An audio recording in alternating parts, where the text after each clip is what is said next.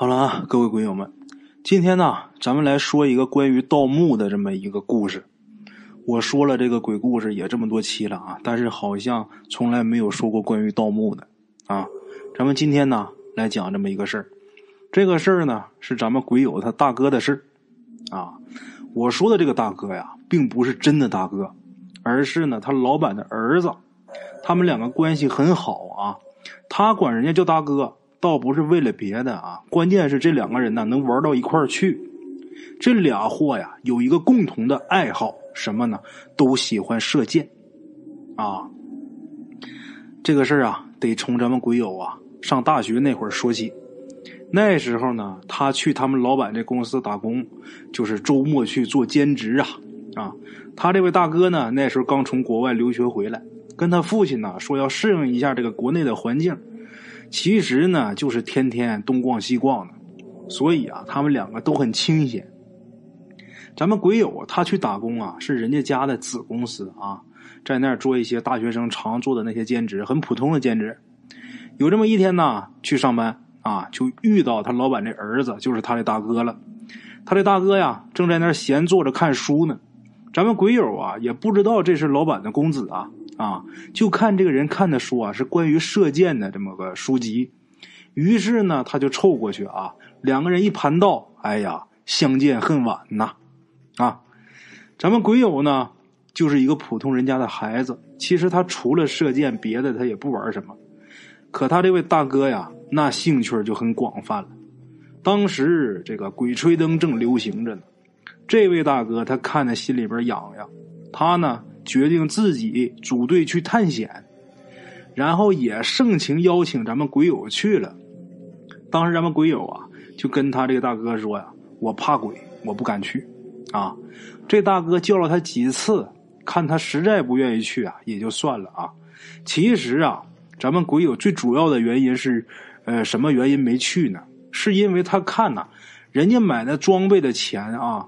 就一个人买装备用的钱足够他自己父母两年的工资啊，那他当然不愿意去啊。穷人家的孩子跟你这富二代比不了。这大哥那是富家公子，就是压根没往这方面想。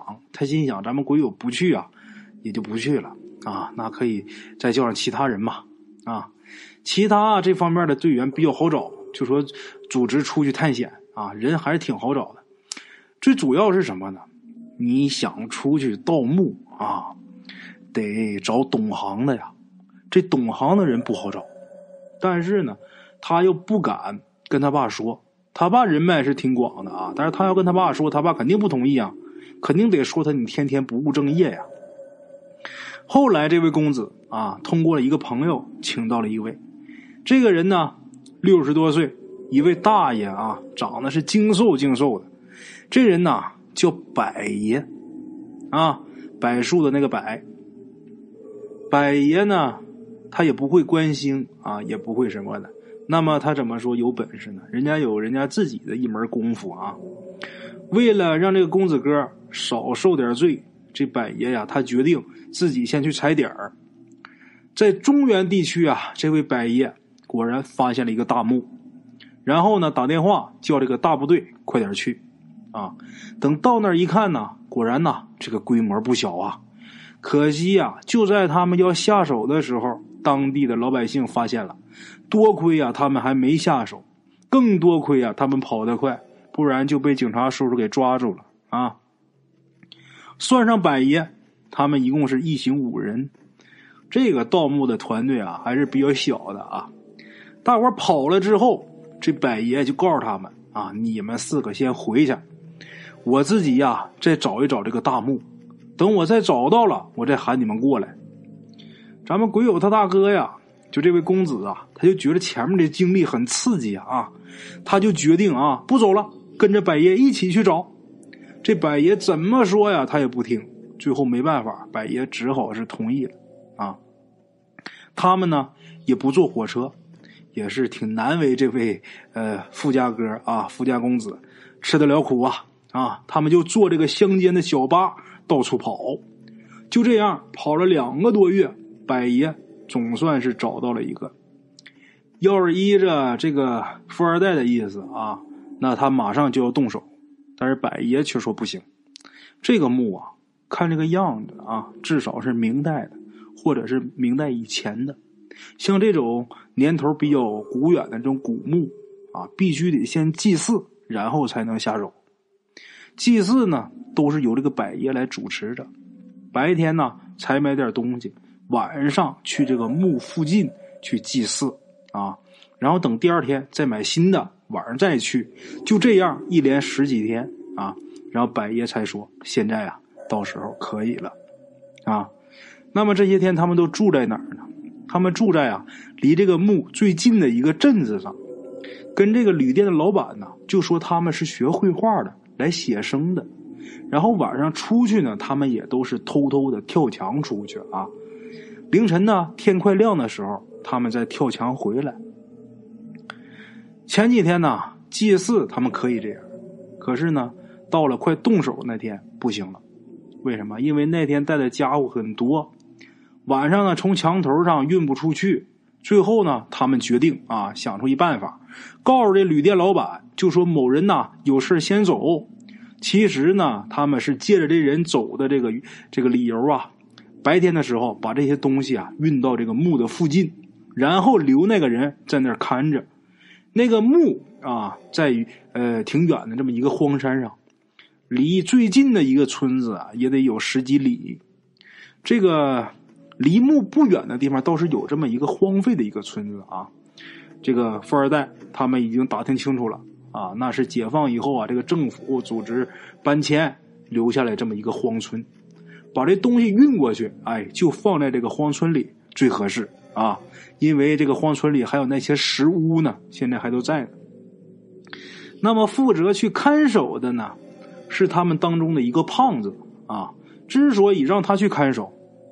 有几个原因，第一个原因呢，因为这人他胆子大，啊，第二个原因呢，就是每天晚上跳墙的时候，他跳的是最不灵活的一个。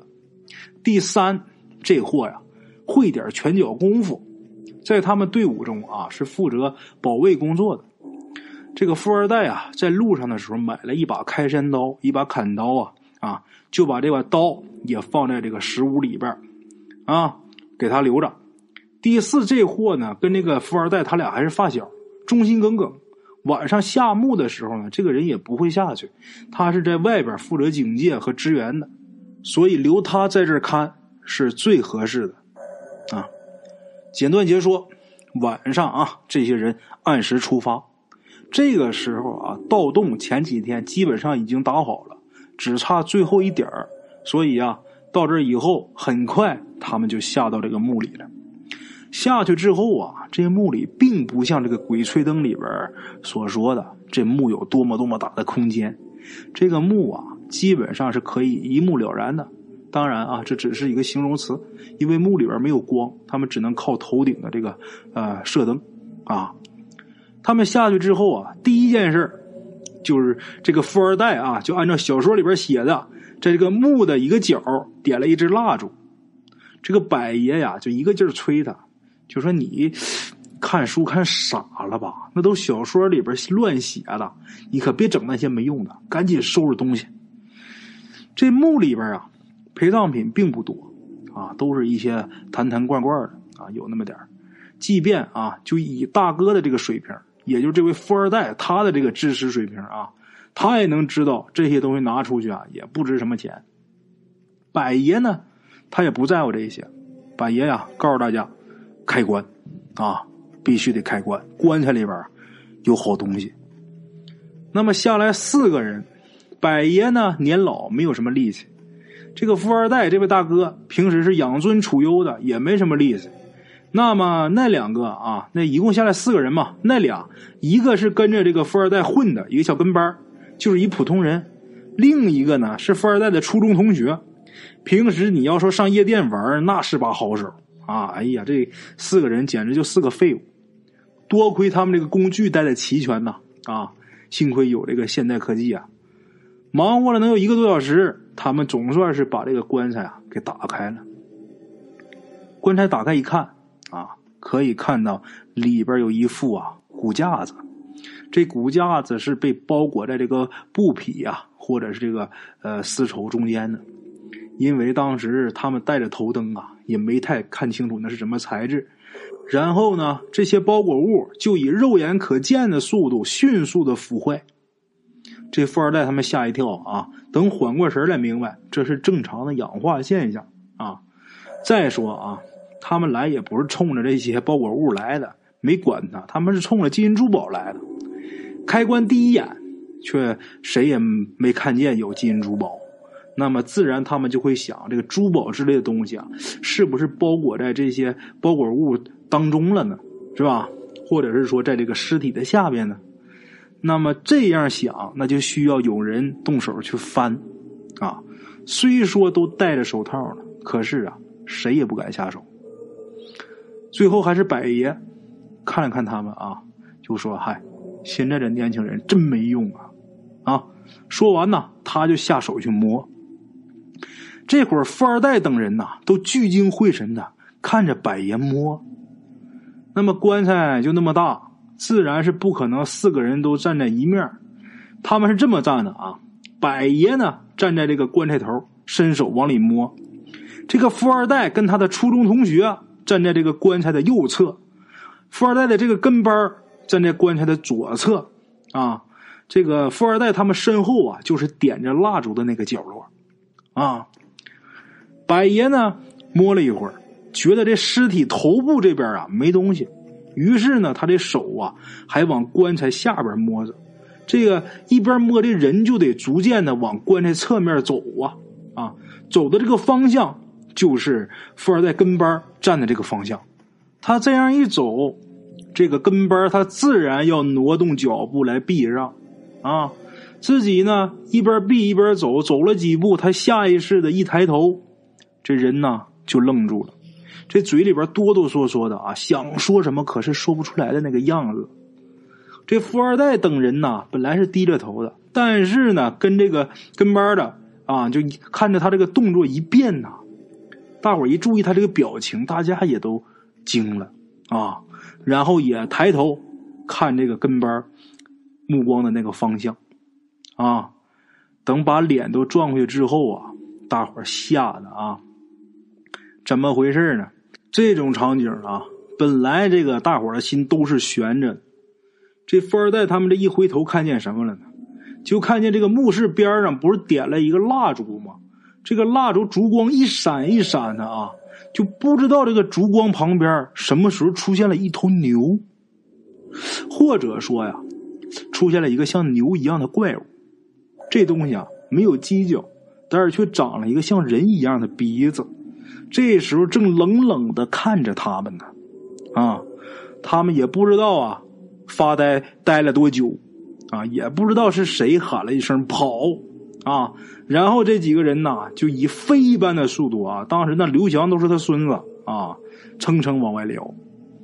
这个牛呢，并没有追他们，他们很快呀就爬到地面上面了。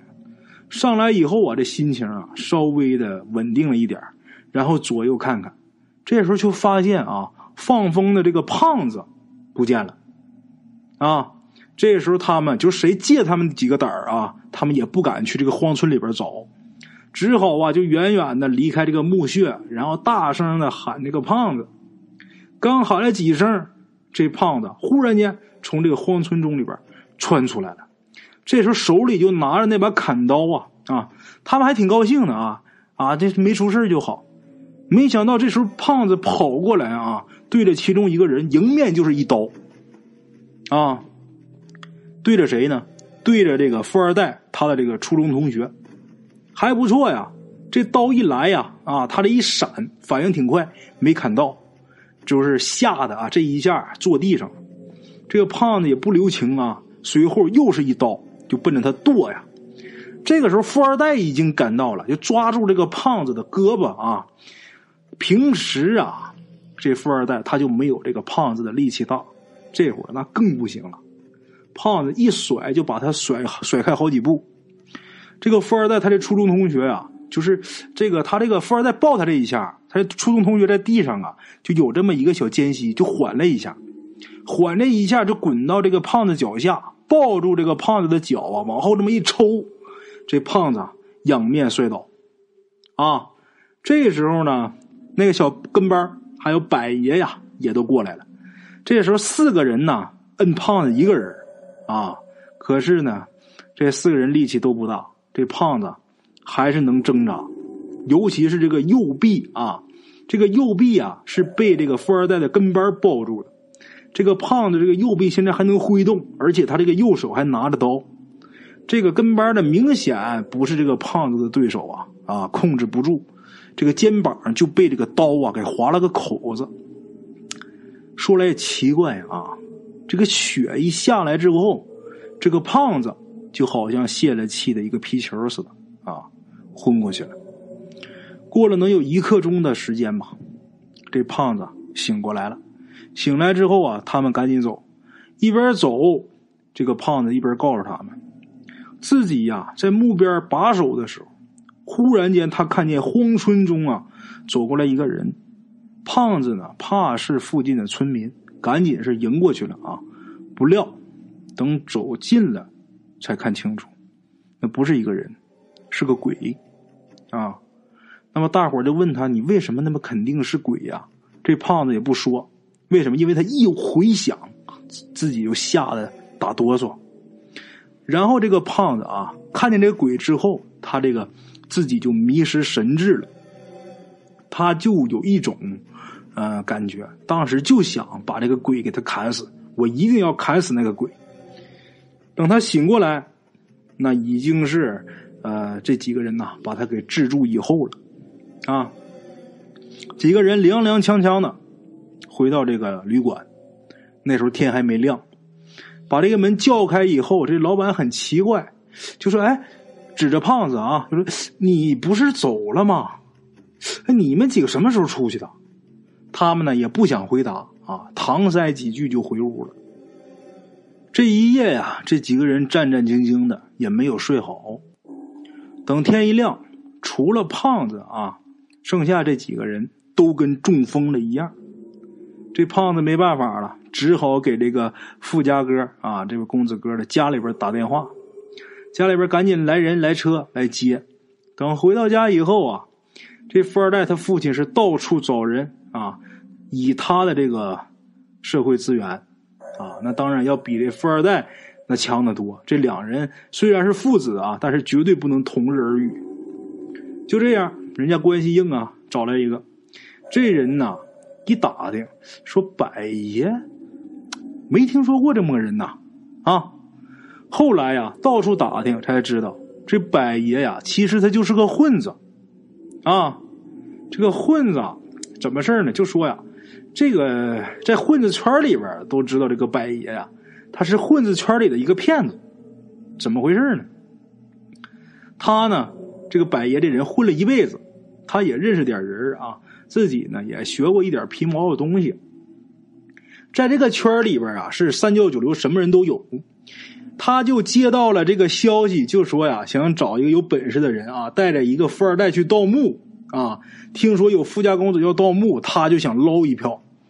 当然呢，他不是想从这个墓里捞一票，他是想从这个富二代身上捞一票。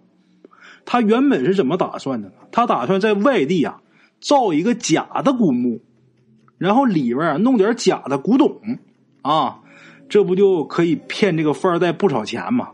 但是他倒霉就倒霉在哪儿呢？他选地方的时候不应该选在这个中原地区。